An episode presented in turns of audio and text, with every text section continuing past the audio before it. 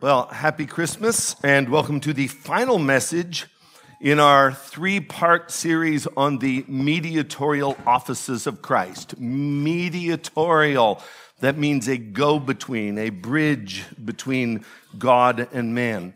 Offices, the role or the function, and then Christ, which means Messiah or Anointed One. They are three in number, the mediatorial offices of Christ. They are prophet, priest, and king. We need a prophet because we are ignorant and lack information. We need a priest because we are sinful, and we need someone to bring us to God. And we need a king because we are under the tyranny of sin and Satan, and we need someone to rule over us and to protect us. Let's consider this question today, which comes from a pseudo-Christian story, and that is from Matthew chapter 2, verse 2, where the Magi ask this question: where is he who has been born King of the Jews? Where is he who has been born King of the Jews? That is our question today. As we have been studying the mediatorial offices of Christ, remember the fancy Latin theological term for this is the munus triplex, the offices which are three.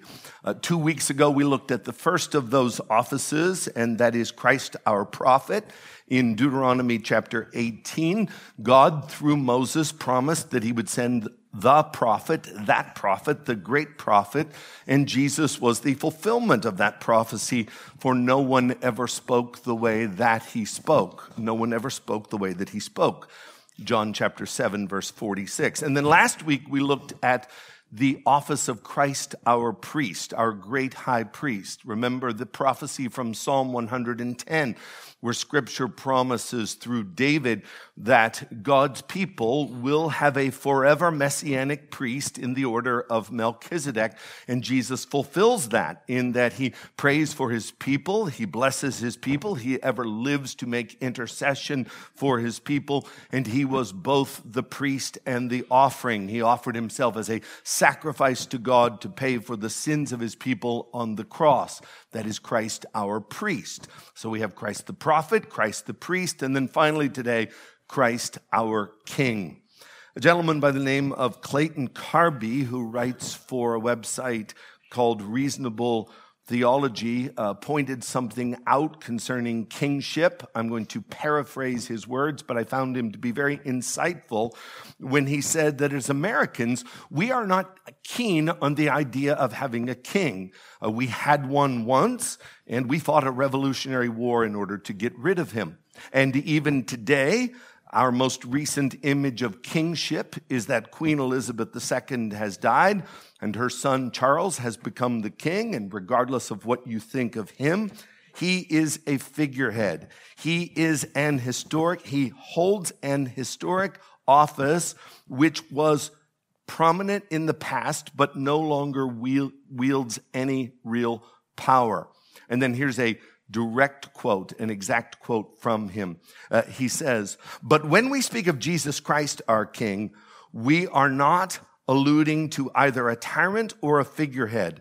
We instead are speaking of a perfect, righteous, and loving King, one who is absolutely sovereign in his authority and eternal in his reign," end quote, and very well said.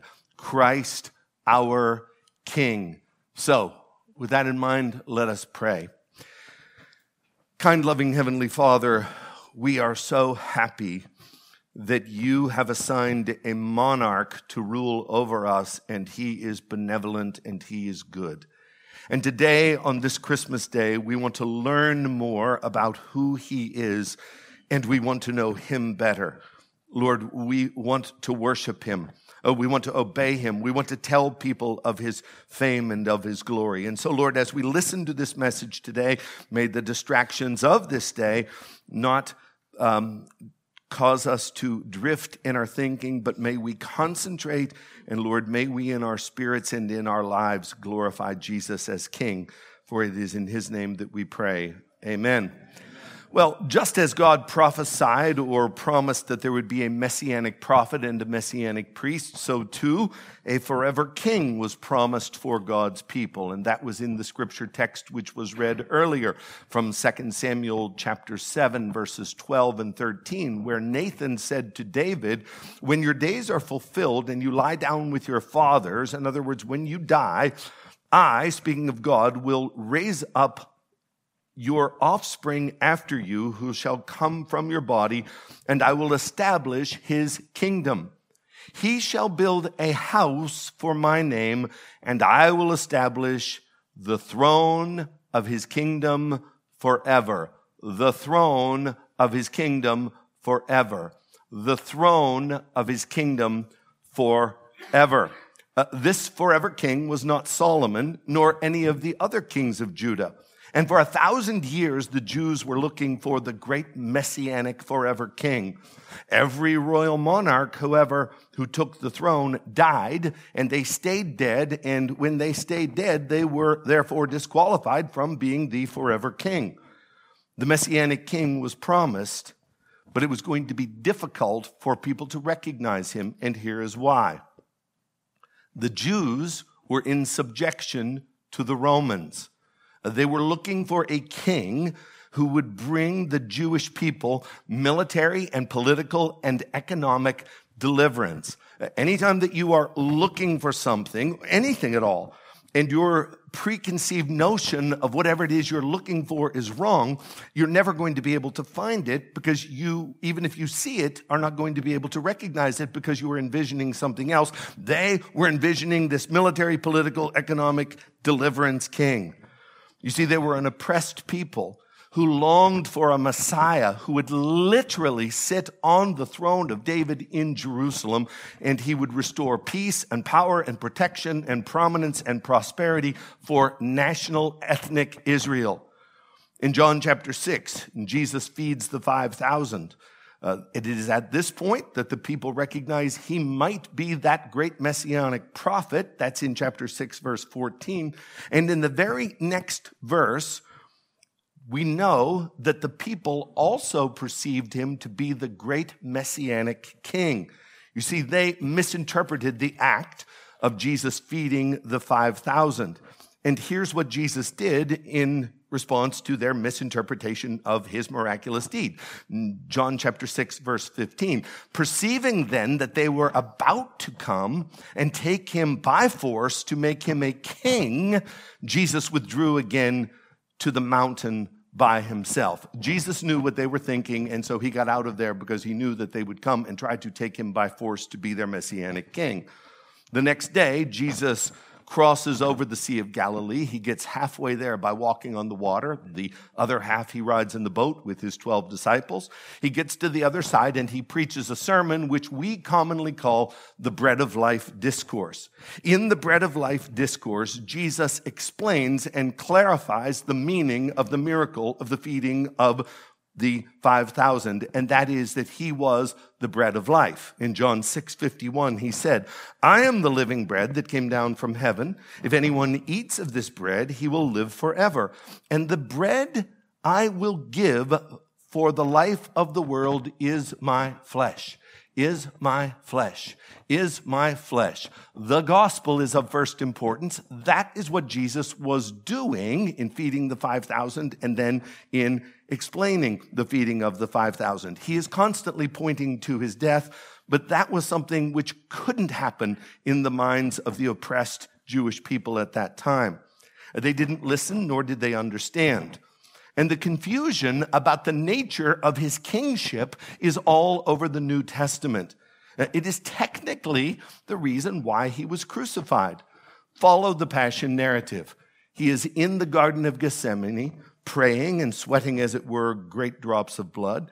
He is arrested, and then he is taken and given two trials by the sort of co-high priests, Annas and Caiaphas, and then he is taken to the entire Sanhedrin, that is the Jewish ruling council. He is given another trial there, and the charge that they bring against him is blasphemy, because he claims to be the Son of God, and therefore he claims to be God.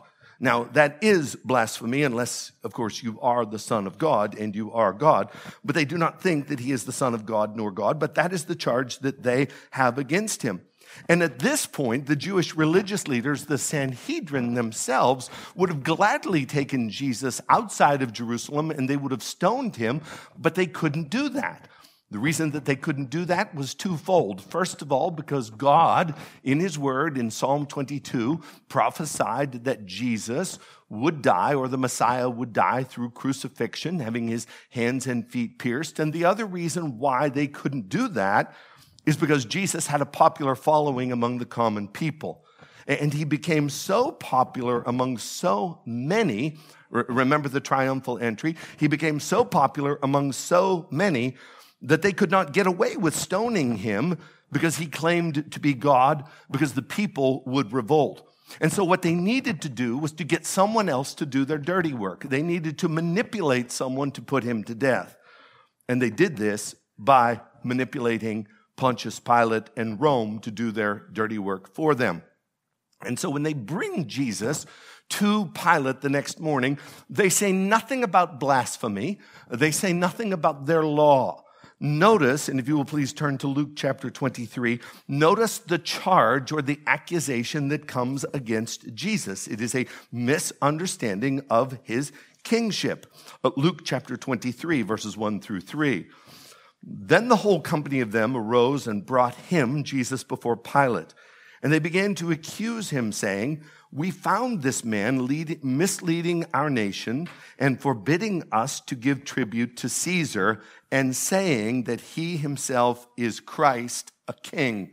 Pilate, we've got a problem here, and the problem is this man is claiming to be a king. Verse number 3, and Pilate asked him, "Are you the king of the Jews?" And he answered him, "You have said so. Absolutely, I am a king, and I am the king of the Jews." Now, Pilate, at this point, is doing everything he can to wiggle out of this. But ultimately, the reason why he crucifies Jesus is because of the accusation of his opponents and the claim of Jesus himself that he is royalty, their accusation of him being a king. And Pilate asked them, "What do you want me to do with your king?" What is their response? John 19:15.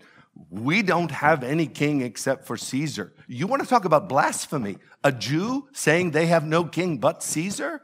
Huh, that's the pot calling the kettle black. But that is their accusation against Jesus, that he claims to be a king. And you'll remember that when Jesus is taken into the praetorium, every act of mockery and torture which is levied against him is in the form of a kingship motif. They put on his head a crown of thorns. They put upon him a purple royal robe. They put in his hand a mock scepter. They sit him down upon a mock throne, and they bow before him in mockery and say, "Hail, King of the Jews," before they smite him and spit upon him. All of their, in the entire party of mocking Christ had a theme, and the theme, every party should have a theme. The theme of this party is, "You are not a real king, and we will mock you for it. We will torture you for it." Now, legal proof that the bottom line of his crucifixion was a claim for royalty is seen literally and legally in the inscription that was placed above his head on the cross. You see, when they would execute someone, they would write a placard so that the public could read why the person was being executed. It was called the inscription. And that inscription was there, not just for legal purposes, but it was a deterrent to society. So if you were considering doing a crime, this would give you hesitation. Let's say you walk up to a crucifixion and you see an inscription and it says, "This is Simon from Hebron, the thief." Well, if I see a guy who is being tortured on a cross for stealing, I am going to be less likely to steal. Well, here's what Pilate writes legally in the inscription, which is placed above the head of Jesus in Hebrew, Greek, and Latin. "Jesus of Nazareth, That is who he is and where he is from. That is his identification. Jesus of Nazareth, and now his crime, the King of the Jews. His crime is that he claims to be king and they have no king but Caesar. And so Jesus never denies his kingship, but he explains to Pilate that his rule and his reign is far different than anything that Pilate is capable of envisioning or anything that Pilate has seen before. Jesus tries to explain this to Pilate. He says, and this is a very logical argument in John 18:36, "My kingdom is not of this world. If my kingdom were of this world, my servants would have been fighting so that I might be delivered over to the Jews. But my kingdom is not from this world." In other words, Pilate, look at what's happening right now. If I were your run-of-the-mill king, then what my subjects would be doing is they would be rioting in the streets to keep me alive. But my kingdom is not like any kingdom you have ever seen. My kingdom is not from this world. What I am establishing is a kingdom which is not earthly and political and military in nature. Which begs the question, if the kingdom of Jesus is not earthly and political and military in nature, what is it? In what sense is Jesus the king? If that is not the sense in which he is the king, in what sense is he the king? Well, in broad strokes, there are two answers which are scripturally accurate as to what it means that Jesus is the king. The first one is this: he is king simply by virtue of the fact that he is God. Jesus is God, and therefore he is king. In Psalm 103, verse 19, it says, "The Lord has established his throne in the heavens, and his kingdom rules over all." If you believe Jesus is Lord, then you believe that Jesus is enthroned in the heavens and that his kingdom has no limitations and that he rules over all. It is something that the theologians call the regnum potentae. And I'm certain that I said that wrong because we didn't have any Latin classes in Dubois, Pennsylvania, but it's the regime of the potentate. The regime is the kingdom or the dominion. Potentate is the ruler. And so what theologians call this overarching rule of Jesus as king is the reign of Jesus as our sovereign ruler. And he exercises this by virtue of the fact that he is a member of the Trinity. He is Creator God. He has been from eternity past. He will be into eternity future, forever and always king. There is never a moment at which he became king. He has always been king. Revelation 19, verses 15 and 16 spell this out well. He will tread the winepress of the fury of the wrath of God the Almighty. On his robe and on his thigh, he has a name written, King of Kings and Lord of Lords. He is king simply by virtue of the fact that he is God. However, for our purposes today, in studying the mediatorial offices of Christ, he is also the regnum gratiae, or gratiae. And again, still no Latin classes in Dubois, Pennsylvania, but what it literally means is the regime of grace, or the king of grace. I never realized that the song before the throne of God was so theologically astute. "Behold him there, the risen Lamb, my perfect spotless righteousness, the great unchangeable I am, the King of glory and of grace." The King of glory and of grace. What does it mean that Christ is the King of grace? It means that he rules over a spiritual kingdom, over his people or the church. It is a spiritual, invisible kingdom. Listen to how the theologian Louis Berkhoff puts it. It is a mediatorial role as it is established in the hearts and lives of believers. Remember what Jesus said, the kingdom of God or the kingdom of heaven is within you, or it is among you. It is invisible. It's not like any other kingdom you've ever seen. Berkhoff goes on to say, It is spiritual because it is administered or brought about not by force or external means, but by the word and the spirit, which is the spirit of truth and wisdom and justice and holiness, of grace and mercy. And then he goes on to speak about how this kingdom is manifest. Berkhoff says, this kingdom reveals itself in the gathering of the church and its government, protection, and perfection. Not that we are perfect, but that we are in the process of being perfected through sanctification, end quote. And did you get that? If you didn't, don't worry, because as it is with this sermon, so will it be with all other sermons. I'm going to repeat myself. You don't get a break just because it's Christmas. But here is the repetitive part of the sermon, and that is that there is a real sense in which Jesus is your king, whether you submit to him or not. I don't know who you voted for in the last election. I don't know who you voted for in the election before that. But oftentimes you will hear people saying of a president that they don't like, he's not my president. Well, yes, he is. If you are a U.S. president, he is your president. You may not have voted for this person, but if you are a citizen of the United States, he is your president. If you are a created being, Jesus is your sovereign king. You may not love him. You may blatantly disobey him. You might not even believe that he exists. You might hate him and his law, but he is still your king. The regem potentae. On the other hand, in a mediatorial sense, he is only your king if you are one of his redeemed ones, one of his church, one of his elect. You see, in human government, kings and presidents and mayors, they rule by muscle and with the sword.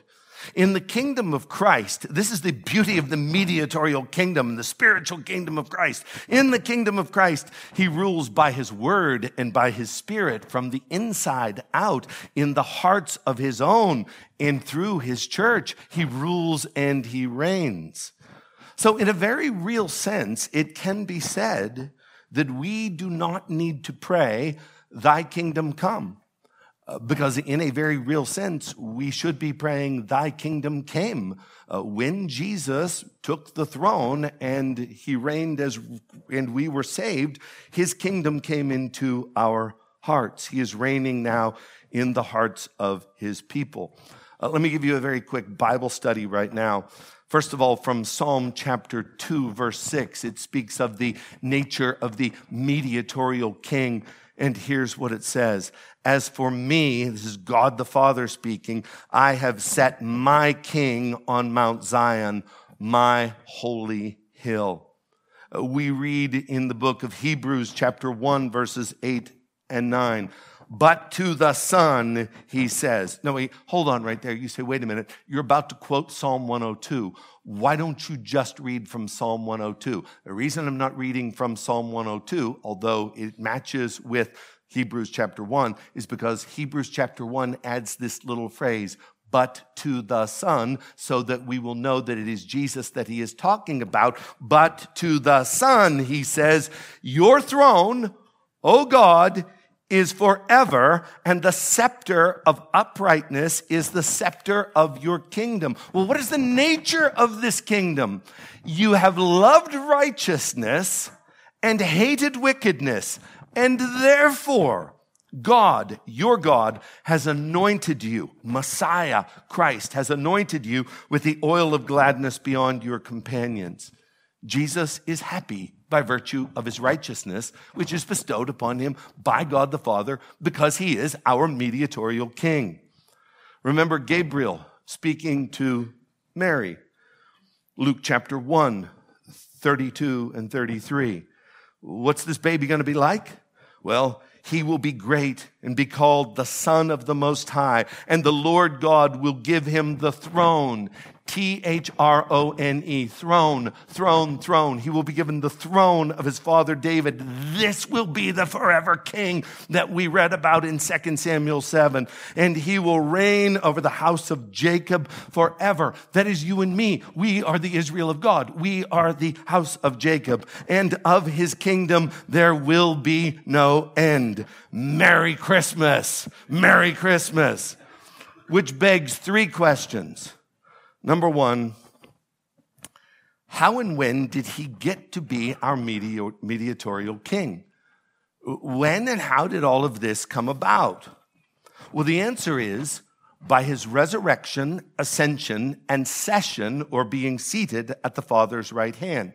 In other words, at his enthronement. His resurrection implies that he died. You can't be raised unless you're dead. So he's raised from the dead. Why did he die? He died for our sins. We're sinners. We're separated from God. There's a price to be paid for our sins. Now, we can either pay for our own sins in eternity in hell, or someone can pay that debt for us. Well, Jesus, our Messiah, came from heaven to earth, and he was born of the Virgin Mary, and he lived a perfect life in our place, and he fulfilled the law of God, and he died in our place on the cross. The gospel is of first importance, and in so doing, he, as our substitute, gives us his perfect righteousness, and he takes away all of our sins. He satisfies the righteous requirements of the law, and he appeases the wrath of God, which was against us because of our sins. And he did it fully and completely. When he had finished the work, he said, "It is finished." So they take him and they put him in a grave. The reason they put him in a grave is because he is dead. And if he stayed in that grave, he could not be our forever king, any more than Solomon could be our forever king. But according to 2 Samuel chapter 7, he is a king that will rule forever. And if you're going to rule forever, you need to be alive forever. And guess what? He doesn't stay in the grave. He arose. Now, in order to be crowned and enthroned as the mediatorial king in heaven, he has to go to heaven. And so what does he do? He ascends. Acts chapter 1, verse 9. He was lifted up, and a cloud took him out of their sight, and his enthronement is all over the New Testament. Perhaps it is best summed up in Acts chapter 2, verses 30 through 36. Would you please turn to that passage? Acts chapter 2, verses 30 through 36. Remember, we are answering the question, when and how does Jesus become our mediatorial king? And the answer is, at his session to the throne, him being seated on the throne, Acts chapter 2, verses 30 through 36. Being therefore a prophet, and knowing that God had sworn with an oath to him that he would set one of his descendants on his throne, that's speaking of David, he foresaw and spoke about the resurrection of Christ, that he was not abandoned to Hades or the grave, nor did his flesh see corruption. This Jesus God raised up, that's the resurrection, and of that we are all witnesses. We saw him. Being therefore exalted at the right hand of God, ascended and then seated. And by the way, you do know that there is not a literal throne, a literal chair, and Jesus doesn't have a literal crown. You know that this is all figurative language, but it is his enthronement. Being therefore exalted at the right hand of God, and having received from the Father the promise of the Holy Spirit, hang on to that because that is so important, he has poured out this that you yourselves are seeing and hearing.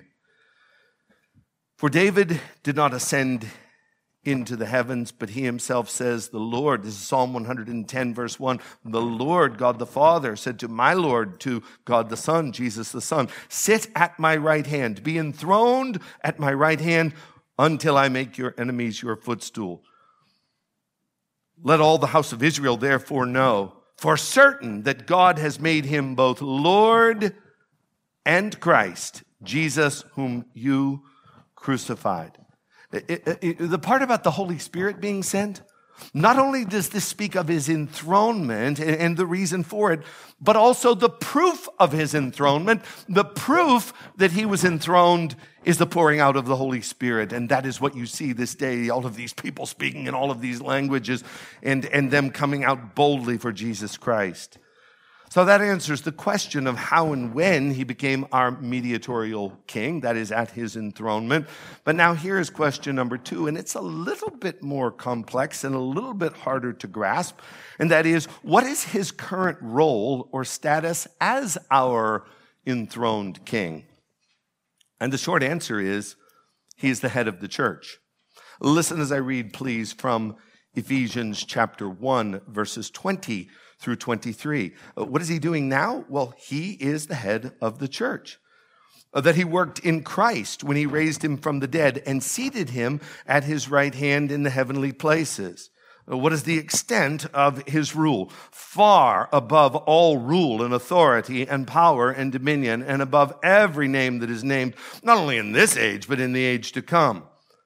And he put all things under his feet and gave him as head or king over all things to the church, which is his body, the fullness of him who fills all in all. Did you catch that? Gave him as head over all things to the church. The Westminster Shorter Catechism of Faith puts it this way. Christ executes the office of king in subduing us to himself, in ruling and defending us, and in restraining and conquering all our enemies, end quote. You see, we who have been born again, and let's just stop right there. There's kingdom language associated with being born again. Nicodemus, you must be born again. How can a man be born again when he's old? And Jesus said to him, don't be surprised that I say to you, you must be born again. For unless one is born again, he cannot see or enter the kingdom of heaven. So in order to get into the kingdom, you've got to be born again. Are you born again? Wouldn't it be wonderful if you became born again on Christmas? When you are born again, you are part of the kingdom. And being a part of that kingdom, we have a king. And I want you to know that our king is not a tyrant. He's not a despot. He is not an oppressor. He is a generous king, and he is a benevolent king, and he is a kind and a loving and merciful and understanding king. I'm a little slow to the game in everything, and I mean everything. You spend any time with me, you will see that I catch on, but I catch on slowly.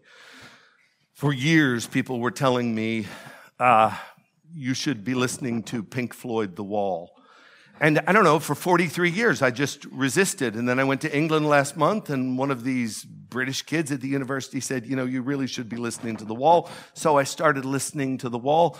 And look, I might be saying something blasphemous right now because I don't understand the words at all. So I don't even know what it's about. All I know is I got up this morning, and I turned on that horrible woman who plays music for me, whose name shall remain silent, lest she start to say something right now. But I would be less than 10% of pastors in America that would have been listening to The Wall this morning. I can't stop listening to it. I'm 43 years late to the game, but I'm listening to it. Here's another thing that I'm late to the game with. The Chronicles of Narnia. C.S. Lewis. Never read them. Never had any interest.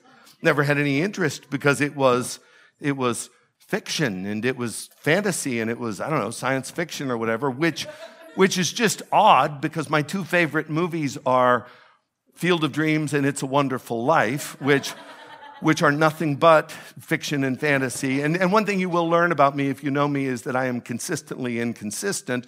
But here I am. I had a resistance to the Chronicles of Narnia until my grandson falls in love with it, and he says, Papa, will you read this with me? And I start to read it, and I say, people knew what they were talking about. This is wonderful.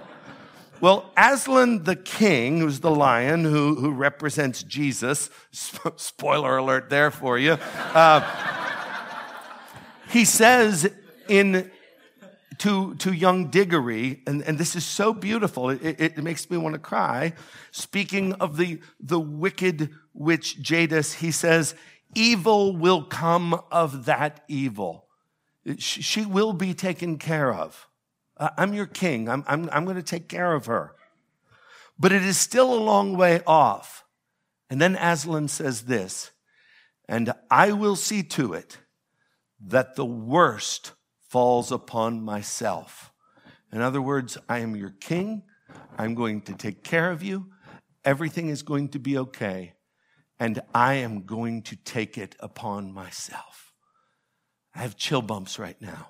I think about Jesus, our king, who comes to us. Think about other kings. What do? They use their people as pawns in order to make themselves comfortable. What does Jesus do as our king? He takes the worst part on himself. He drinks it to the dregs so that we can be in his kingdom.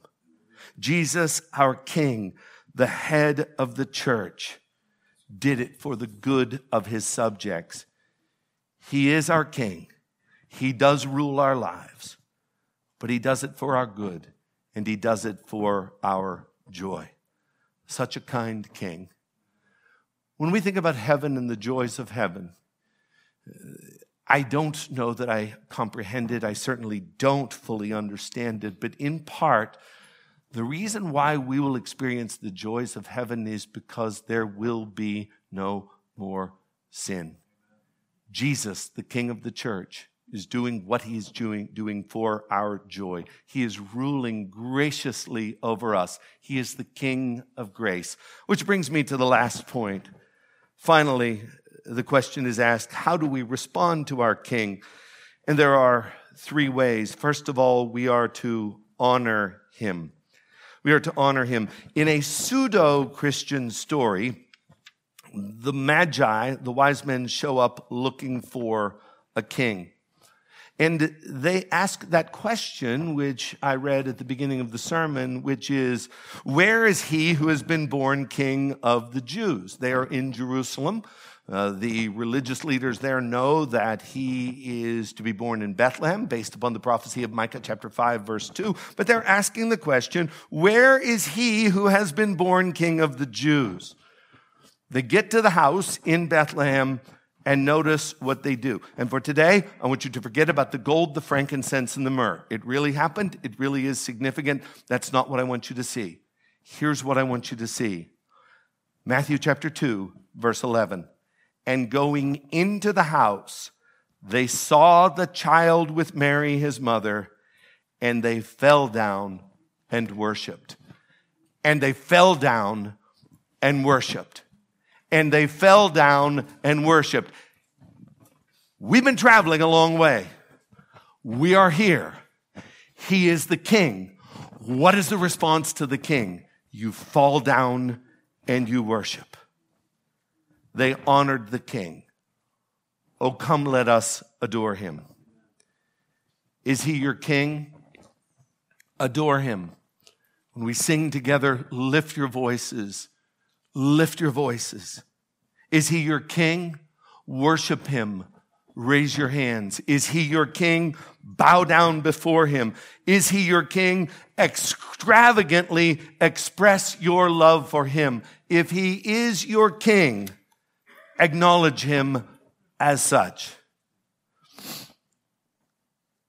A semi-interesting thing happened last night at my son's church in Georgia. My son Parker is the pastor of the Cleveland Road Baptist Church in Athens, Georgia. And last night, the governor of the state of Georgia, Governor Kemp, wanted to go to a small service.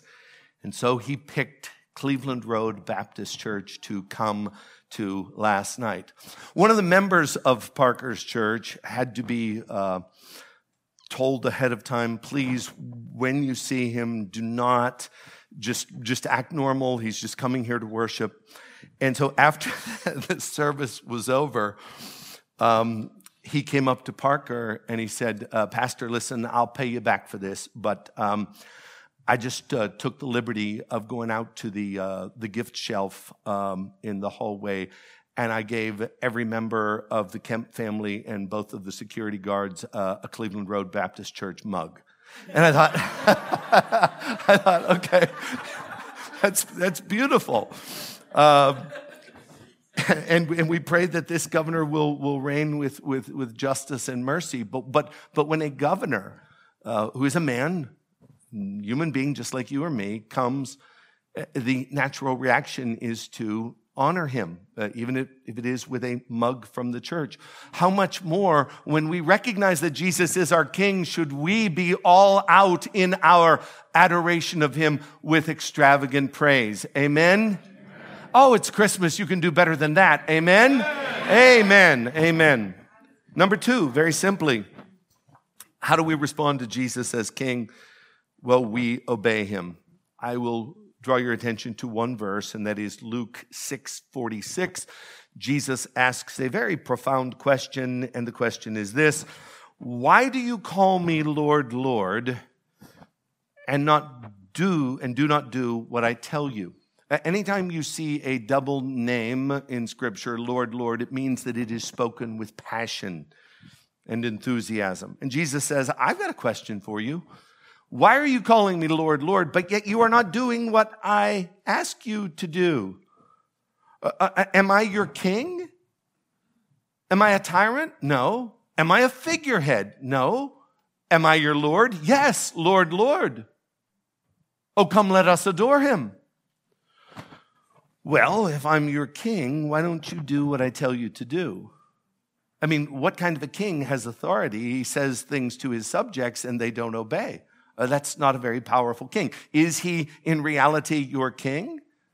You're not going to get into the kingdom of heaven by obeying what the king tells you to do. You get into the kingdom of heaven through his grace, by his substitution, by faith and faith alone, in Christ and Christ alone. But if you indeed are in the kingdom, does it not make sense that when you read something in the Scripture which you are told to do, that you would do it? You either need to do it or stop calling him your king. Number three, how are we to respond to this king? Finally, we are to advance his kingdom. Jesus is about to ascend and be enthroned, and he is giving final instructions to his disciples, and he mentions his royal authority. In Matthew 28, verse 18, he says, all authority, all dominion, all kingship, all authority in heaven and on earth has been given to me. He could stop right there and we could say, hallelujah, Jesus, you are our King. But he doesn't stop talking. All authority in heaven and on earth has been given to me. In other words, I am your King. And he goes on to speak and he says these two words, in verse 19 of Matthew 28, go, therefore. Go, therefore. There are ramifications for me being the king, and that is to you, you are to go. In light of the fact that I am king, your response is to go and to make disciples of all nations, baptizing them in the name of the Father and of the Son and of the Holy Spirit, teaching them to observe all things that I have commanded you. And lo, I am with you even to the end of the age. I am the king. There are ramifications for that, and that is you are to go and tell people about me. In other words, go tell it on the mountains, over the hills and everywhere. Go tell it on the mountain that Jesus Christ is born, and that he is crucified, and that he is risen, and that he is ascended, and that he is seated, and that he is reigning as king. Go tell it on the mountain that Jesus is your king. Go tell it over the hills and everywhere, that other people can have him as their king as well. And if they will repent and believe, they can be in the kingdom. Go tell people about Jesus. Advance his kingdom. Merry Christmas. Father in heaven, thank you that we have a message which is full of meaning. Thank you that we have a king who is ruling in kindness. Thank you, Lord, that we have a story to tell to the nations.